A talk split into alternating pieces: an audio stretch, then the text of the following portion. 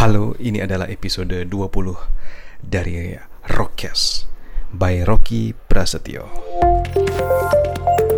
Hari ke-20 untuk tantangan 30 hari bersuara dari komunitas The Podcaster Indonesia. Topik podcast hari ini adalah inspirasi. Oke. Oke, saya akan kaitkan dengan tema sentral tantangan 30 hari bersuara ya dari The Podcaster ID yaitu kenangan dan harapan saya mungkin pakai kata kuncinya kenangan. Untuk endingnya harapan begitu ya untuk kali ini.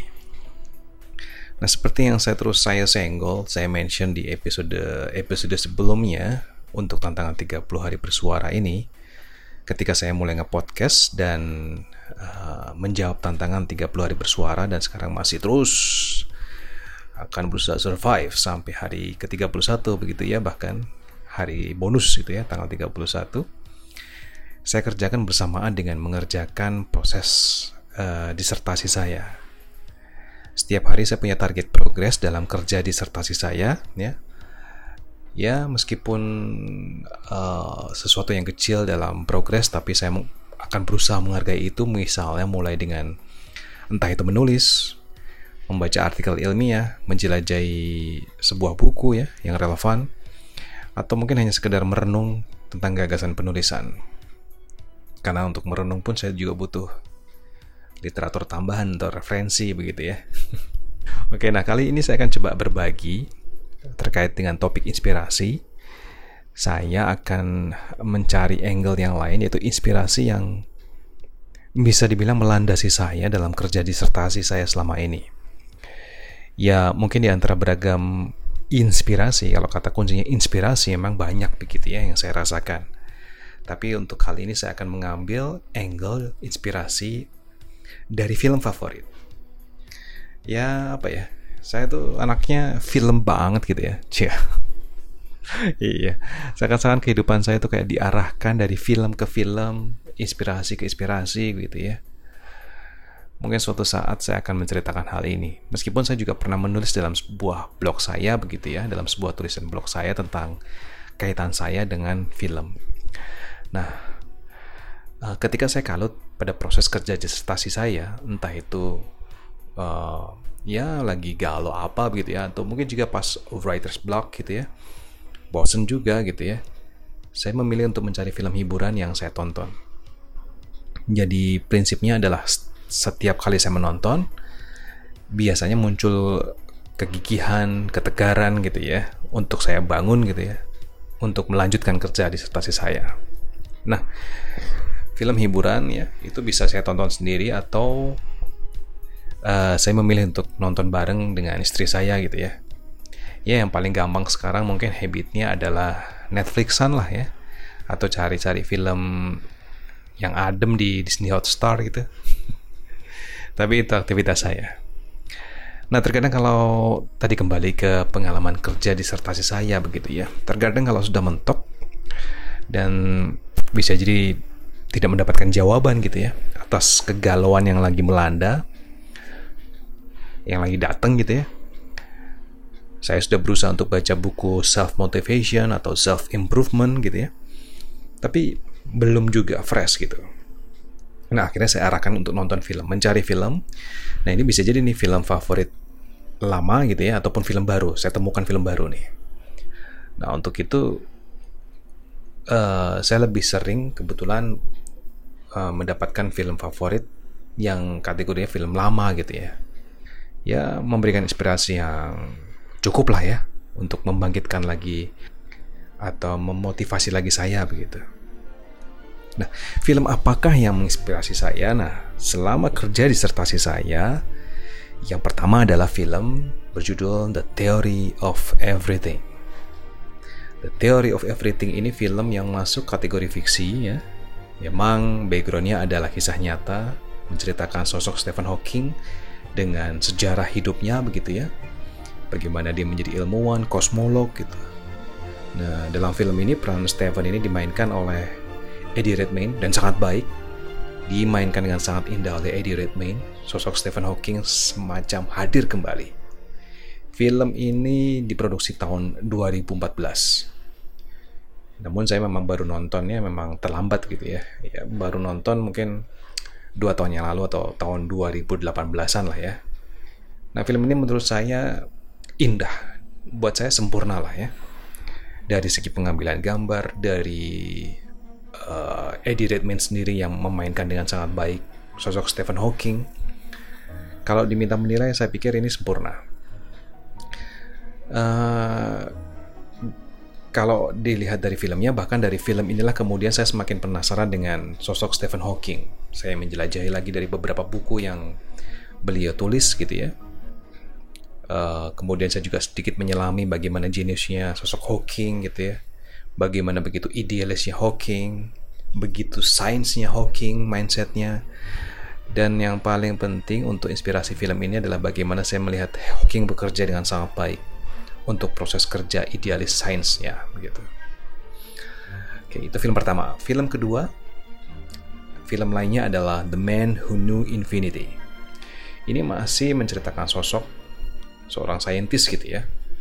Film ini The Man Who Knew Infinity ini pernah saya baca gitu dalam sebuah artikel ini film memang berdasarkan sebuah buku gitu. Film diproduksi 2015 dan seingat saya ini saya baru menonton setelah menikmati film And the Theory of Everything. Kemudian saya googling tuh film apa yang serupa gitu ya. Nah, dipertemukanlah saya dengan film ini. Dipertemukanlah saya dengan lebih mengenal film ini. Film ini uh, menceritakan sosok uh, seorang matematikawan gitu ya. Namanya Ramanujan, emang dari India dan diperankan juga dengan sangat baik oleh Dev Patel. Uh, Ramanujan ini adalah matematikawan yang terlahir dalam sebuah keluarga miskin di India, namun karena perjuangannya, namun karena jeniusnya sebenarnya, karena jeniusnya dia akhirnya berhasil masuk ke Cambridge University. Ya, berkat jeniusnya dia itu akhirnya diterima di Cambridge University, meskipun dengan beberapa tahapan penerimaan. Nah, di situlah film itu bekerja di situlah film itu berjalan. Nah, di situlah juga film itu menginspirasi saya bahwa uh, sosok yang diremehkan, sosok yang ya mungkin bedanya adalah Ramanujan Jenius ya mungkin saya jenisnya yang lain lah ya.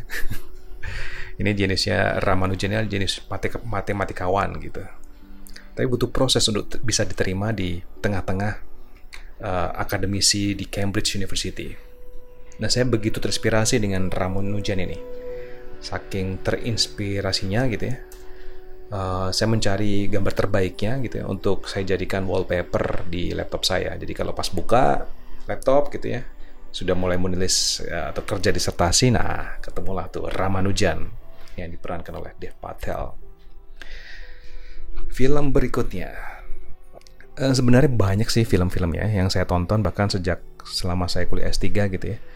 Tapi saya akan coba kerucutkan menjadi tiga film saja, film yang saya anggap terbaik dalam memberikan inspirasi. Ya, sekaligus mengingatkan saya ketika pada posisi stuck, galau dan lainnya. Nah, film berikutnya, film yang ketiga adalah ini film bahkan mungkin tidak hanya pas lagi galau disertasi ya, semuanya ini. Untuk hidup saya pribadi gitu ya. Judul filmnya adalah Rocky Balboa. Wah, ini sequel paling dahsyat gitu ya. Karena diproduksi sudah sudah ibaratnya Rocky sosok petinju itu udah pensiun tuh. Sudah uh, apa dinamika romantismenya sudah bukan ke Adrian Balboa istrinya tapi ke anaknya gitu ya. Ya film ini seperti namanya ya. Rocky Balboa menceritakan sosok seorang petinju senior gitu ya pensiunan gitu ya yang mencoba untuk bertanding kembali Uh, tapi yang menginspirasi saya bukan masalah bertanding kembalinya tadi ya, tapi justru melihat sosok uh, Rocky Balboa yang tetap diperankan oleh Sylvester Stallone gitu ya, karena menjadi sosok bapak-bapak yang tangguh gitu. Yang paling ingat adalah ketika Rocky Balboa ini uh, ceramah gitu di depan anaknya pada suatu malam gitu ya, keluar dari kafe, kemudian dia empat mata dengan anaknya sambil berdiri ngobrolnya itu ceramahnya sambil berdiri itu scene terdahsyat buat saya karena begitu membekas dan kayak memukul gitu ya hantaman terbaik untuk kebaikan cie Karena mengingatkan gitu bahwa saya seakan tercipta di dunia ini bersama alam semesta gitu ya. Untuk bukan menjadi sosok yang rapuh. Apalagi hidup di sebuah dunia yang begitu kompetitif, begitu kejam gitu ya. Yang bisa saja benar-benar menerbangkan kita atau bisa jadi menjatuhkan kita. Nah di situlah uh, si Rocky Balboa ini bener-bener kayak ngingetin gitu ceramah banget. Nah itu nancep banget sih buat saya. Kayak ngobrol atau kayak saya dikasih tahu oleh bapak saya aja tuh kalau udah nonton itu marahnya gitu. Nah mungkin oke okay, itu itu tiga film yang begitu menginspirasi saya. Ketika saya dihadapkan pada posisi yang benar-benar sedang mentok stuck gitu ya selama kerja disertasi saya. Semua film memang film lama saya anggap kenangan gitu ya. Film-film kenangan karena rata-rata backgroundnya juga semacam apa ya kenangan masa lalu ya. Seperti dua film tadi yang saya sebutkan The Theory of Everything dan The Man Who Knew Infinity. Ini kan backgroundnya adalah film uh, set lokasinya set waktunya kan lama gitu ya. Saya anggap itu adalah sebuah kenangan. Mengingat lagi Stephen Hawking kan gitu ya mengenang kembali Ramanujan matematikawan gitu bahkan mengingat lagi sosok Rocky yang akhirnya diingatkan melalui Rocky Balboa gitu karena ini kan serial terakhir ya, sequel terakhir gitu. ibaratnya seperti itu sebelum masuk ke sequel Creed gitu ya kalau yang memperhatikan film Rocky gitu. Dan semuanya tentu tujuannya adalah harapan saya. Harapan saya yang murni sekarang adalah disertasi saya rampung. itu jelas tuh. Mohon doanya teman-teman. 2020 begitu dahsyat, 2021 yang saya yakin mungkin akan harus lebih dahsyat lagi gitu ya. Karena seakan-akan kita dipersiapkan dengan betul 2020 untuk menghadapi 2021. Dan target saya harus rampung di 2021. Doakan itu.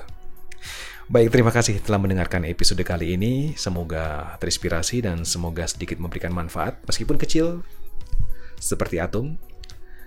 Mudah-mudahan ada yang bisa diterima dan dimanfaatkan, diaplikasikan. Terima kasih sekali lagi saya Rocky. Sukses untuk kita semua.